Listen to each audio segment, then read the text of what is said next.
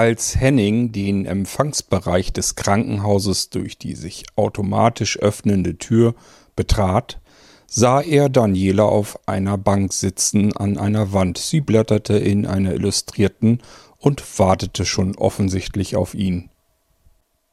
Die beiden hatten am Tag zuvor ihre Telefonnummern ausgetauscht. Heute am frühen Nachmittag hatte Henning dann eine Nachricht von Daniela bekommen, dass sie heute entlassen würde, eben am frühen Nachmittag. Dann hatte Henning Dorothea angerufen, ob sie ihn etwas früher vertreten würde können, damit er dann Daniela im Krankenhaus würde abholen können. Und da war er nun. Hat hier jemand vielleicht ein Taxi bestellt? fragte Henning. Daniela blickte aus ihrer Illustrierten auf. Sie war so darin vertieft, dass sie ihn gar nicht bemerkt hatte. Oh, da sind Sie ja schon. Ich hab noch gar nicht mit Ihnen gerechnet. Na, das ging ja flink. Sie stand auf und nahm meinen Briefumschlag vom Tisch vor sich liegend in die Hand, vermutlich ihre Entlassungspapiere und andere Dokumente vom Krankenhaus. Ansonsten hatte sie nichts weiter dabei. Kein Wunder, man hatte sie hier eingeliefert in ihrer Unterwäsche, und sonst hatte sie sprichwörtlich nichts anderes als ihr Hemd am Körper. Die beiden gingen Richtung Ausgangstür und verabschiedeten sich noch von der Empfangsdame, die hinter ihrer großen Glasscheibe saß und ihnen freundlich zuwinkte. Die Tür öffnete sich wieder automatisch und ein eiskalter Wind hauchte ihnen entgegen. Ich parke da drüben, sagte Henning und zeigte mit dem Finger auf eine Baumreihe, vor der einige Autos parkten. Daniela konnte sich, vielleicht verständlicherweise, kein bisschen mehr daran erinnern, welches der parkenden Autos wohl nun Henning gehörte, obwohl sie ja schon einmal mitgefahren war. Einige Schritte ging sie, und dann, dann sah sie ihn und schrie hell auf. Nikolaus! und rannte ganz schnell zu einem der Autos. Die Blinker gingen kurz an. Henning hatte auf seine Fernbedienung gedrückt und damit die Zentralverriegelung geöffnet. Ein kleiner, aufgeregter Dackelkopf lugte gerade so über den Rand der Beifahrertür aus dem Seitenfenster. Die Tür wurde jetzt von Daniela geöffnet. Oh Nikolaus, sagte sie laut wiederholend und konnte ihr Glück kaum fassen. Sie nahm den schwanzwedelnden Dackel jetzt auf den Arm und drückte ihre Wange an seine kalte Schnauze. Mensch, Henning, wie haben Sie den denn gefunden? Das ist ja unglaublich. Und ich hab mir solche Sorgen gemacht. Na, nun lassen Sie uns erstmal in das warme Auto einsteigen, sonst holen wir uns hier noch eine Krankheit weg, vor dem Krankenhaus. Das geht ja gar nicht. Beide stiegen ein, und Daniela hielt immer noch ihren Dackel im Arm, während Henning anfing zu erzählen. Also, Henning, nun erzählen Sie doch endlich. Ich war ja auch schon am Überlegen, dass ich heute Nachmittag gleich wieder losgefahren wäre, um Nikolaus zu suchen. Aber ehrlich gesagt, ich hätte gar nicht gewusst, wo ich anfangen soll zu suchen. Dort im Wald hätte es wahrscheinlich gar keinen Sinn gehabt. So ein Hund, der streunert ja. Nun sagen Sie doch schon und spannen Sie mich nicht auf die Folter. Wie konnten Sie Nikolaus finden? Eigentlich war das ganz einfach sagte Henning nun. Wissen Sie, Daniela, dort, wo Sie in das Eis eingebrochen sind, dort im See, in dem Wald, da haben wir als Kinder immer gespielt. Ich komme ja hier aus der Gegend. Im Sommer sind wir dort baden gegangen und im Winter Schlittschuh laufen. Also wusste ich auch, dass ein paar Meter durch den Wald hindurch ein kleiner Weg entlang führte. Der war noch nicht mal befestigt. Ist er heute übrigens immer noch nicht, wie ich feststellen musste. Und an diesem Weg befinden sich drei kleine Häuser. Und ich habe mir gedacht, wo würde ich als frierender, nasser Hund denn wohl hinflüchten? Also fuhr ich gestern, nachdem ich sie im Krankenhaus besucht hatte, genau dorthin zu den drei Häusern, und dann klingelte ich der Reihe nach durch. Bei dem ersten Haus öffnete mir der Sohnemann. Der hatte von nichts eine Ahnung, nie einen Hund gesehen und es interessierte ihn alles auch gar nicht weiter. Also ging ich weiter zum zweiten Haus. Ein Mann öffnete die Haustür. Ich stellte mich ihm vor und erzählte ihm, dass ich auf der Suche nach einem nassen Dackel sei, der dort im See, im Eis, eingebrochen war und nun wahrscheinlich Zuflucht suchen würde, ob er vielleicht einen Dackel irgendwo bemerkt hätte. Doch er schüttelte mit dem Kopf, kam dann aber auf die entscheidende Idee. Er verriet mir nämlich, dass vom Nachbargrundstück her seit ein oder zwei Tagen, so ganz genau war er sich da nicht sicher, ein Kläffen herkam. Er fragte deswegen schon seine Frau, ob die Nachbarn sich einen Hund angeschafft hätten, doch die wusste auch von nichts. Das war natürlich für mich der entscheidende Tipp. Ich musste also nur noch ein Haus weitergehen und war mir zu dem Zeitpunkt schon relativ sicher, ich hätte Nikolaus gefunden. Also tat ich das. Ich ging ein Haus weiter und klingelte erneut an der Tür. Eine ältere Dame öffnete mir hier nun die Tür, und ich wiederholte die Geschichte von meiner Suche nach dem Dackel. Sie bat mich herein, Sie ging mit mir in ihre Küche. Schön herrlich mollig warm war es dort. Und Daniela, Sie werden es nicht glauben, was dort auf einer Wolldecke in der Ecke der Küche lag. Ich sah einen dahinschlummernden Dackel auf dieser Wolldecke liegen. Er nahm überhaupt keine Notiz von mir. Er war weder aufgestanden, geschweige denn überhaupt aufgewacht. Er schlief dort auf der Decke, als sei das das Normalste auf der Welt. Nun war ich mir natürlich nicht restlos sicher, dass es sich hierbei um Nikolaus handeln würde. Ich kannte ihren Hund ja nun nicht. Also rief ich ihm bei seinem Namen Nikolaus. Er öffnete nur einmal kurz seine Augen, um sie dann gleich wieder gähnend zu schließen und weiter zu schlummern. Das interessierte ihn offensichtlich alles überhaupt nicht. Die ältere Dame erzählte mir nun, dass sie diesen Hund vor zwei Tagen vor ihrer Haustür aufgefunden hatte. Er lag dort, winselnd, zitternd, wie ein kleines Häufchen Elend. Sie ließ ihn herein, breitete eine große Wolldecke in der Küche aus, gab ihm zu fressen und zu saufen und überlegte nun, wie sie das Härchen dieses Hundes wohl ausfindig machen könnte. Sie schaute täglich in die Tageszeitung, ob dort jemand seinen Hund suchen würde, und überlegte schon, ob sie selbst eine Anzeige in die Zeitung setzen würde, um anzukündigen, dass sie diesen Hund aufgefunden hatte. Der Hund musste irgendwie wieder zu seinem Härchen kommen, das war ihr schon klar von Anfang an. Deswegen war sie eben ganz erfreut, dass ich an ihrer Tür klingelte und nun diesen Hund hoffentlich wieder mitnehmen könnte. Ich versprach der älteren Dame, mich um diesen Hund zu kümmern und nahm ihn mit. Würde er jetzt Ihnen gehören, wäre es also Nikolaus, wäre ja alles in Butter und alles wäre genauso gelaufen, wie es hätte laufen sollen. Und wenn nicht, dann hätte ich mich eben darum kümmern müssen, dass dieser Hund zu seinem richtigen Härchen kommt. Aber es hat ja alles geklappt, sagte Henning und lächelte Daniela an. Als Henning die beiden, Daniela und Nikolaus, nach Hause fuhr, fragte er Daniela, ob er sie auf ein Stückchen Kuchen und eine Tasse Kaffee würde einladen dürfen, denn er kannte einen Café ganz in der Nähe von Danielas Wohnung. Sie überlegte nur sehr kurz, denn offen gestanden war sie sehr froh, gleich nicht allein in der Wohnung sitzen zu müssen und sich mit jemandem unterhalten zu können, und außerdem würde sie dann Henning noch etwas besser kennenlernen, haben Sie denn vielleicht noch ein paar Minuten mehr Zeit, Henning, und würden auf mich in der Wohnung warten? Denn ehrlich gesagt, im Krankenhaus ist ja nur Katzenwäsche angesagt und ich sehne mich nach einer heißen Dusche und danach würde ich mich noch umziehen. Aber ich würde mich wirklich sehr freuen, mit Ihnen in das Café zu gehen. Ich war schon öfter dort und die sind sehr hundelieb. Nikolaus könnte ich sogar mitnehmen.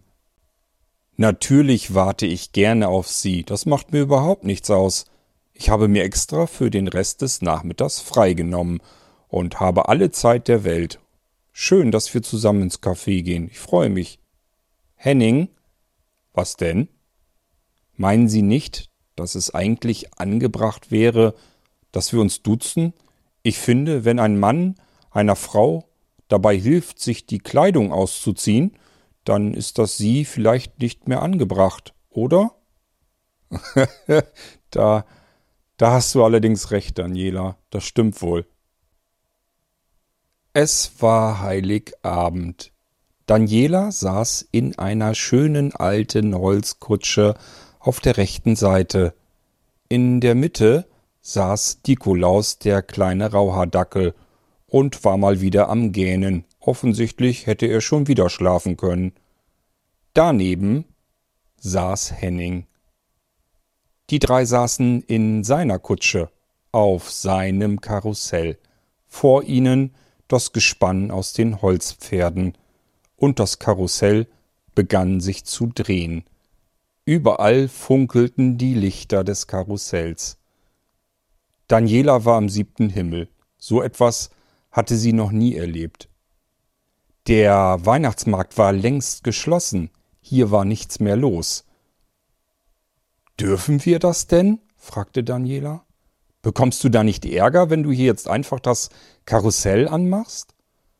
Das kann gut sein, aber das Risiko gehe ich ein, sagte Henning.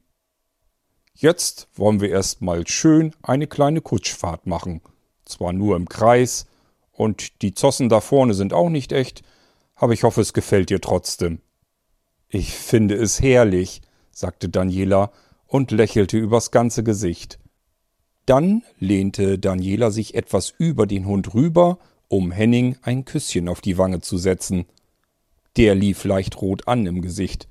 Oh, sagte er, das ist aber auch schon länger her, dass ich ein Küsschen bekommen habe. Aber du hast dich doch schon bedankt im Auto. Wie bedankt? Ach, du meinst, weil du mir das Leben gerettet hast? Nee, Henning, das war deine Pflicht. Das Küsschen war für das hier alles. Das ist einfach nur herrlich. Aber sag mal, eins hast du mir noch nicht verraten. Was denn? Wie heißt du überhaupt mit Nachnamen? Das wirst du mir nicht glauben, Daniela. Nun erzählt schon. Ist es etwas Schlimmes? Das vielleicht nicht, aber ein seltsamer Zufall. Was denn? Ich heiße Henning. Henning Nikolaus. Das darf doch nicht wahr sein. Dann habe ich zwei Nikoläuse dieses Jahr zu Weihnachten geschenkt bekommen. Sie lachten beide laut halslos. Das Lachen konnte man quer durch die Straße hören, über den geschlossenen Weihnachtsmarkt hinweg, quer durch die ganze Stadt. Es war die schönste Weihnachtszeit für die beiden, die sie je erlebt hatten. Ihr hörtet die weihnachtlich tönende Wunderwelt, diesmal mit meiner Geschichte Zwei Nikolause zu Weihnachten. Ich hoffe, sie hat euch sehr gefallen. Es handelt sich hierbei wieder um eine Echtzeiterzählung. Das bedeutet nichts anderes als diese Geschichte ist nirgendwo auch nur mit einem Wort aufgeschrieben worden. Ich musste sie erzählen, während ich darüber nachdachte, was ich als nächstes sagen möchte.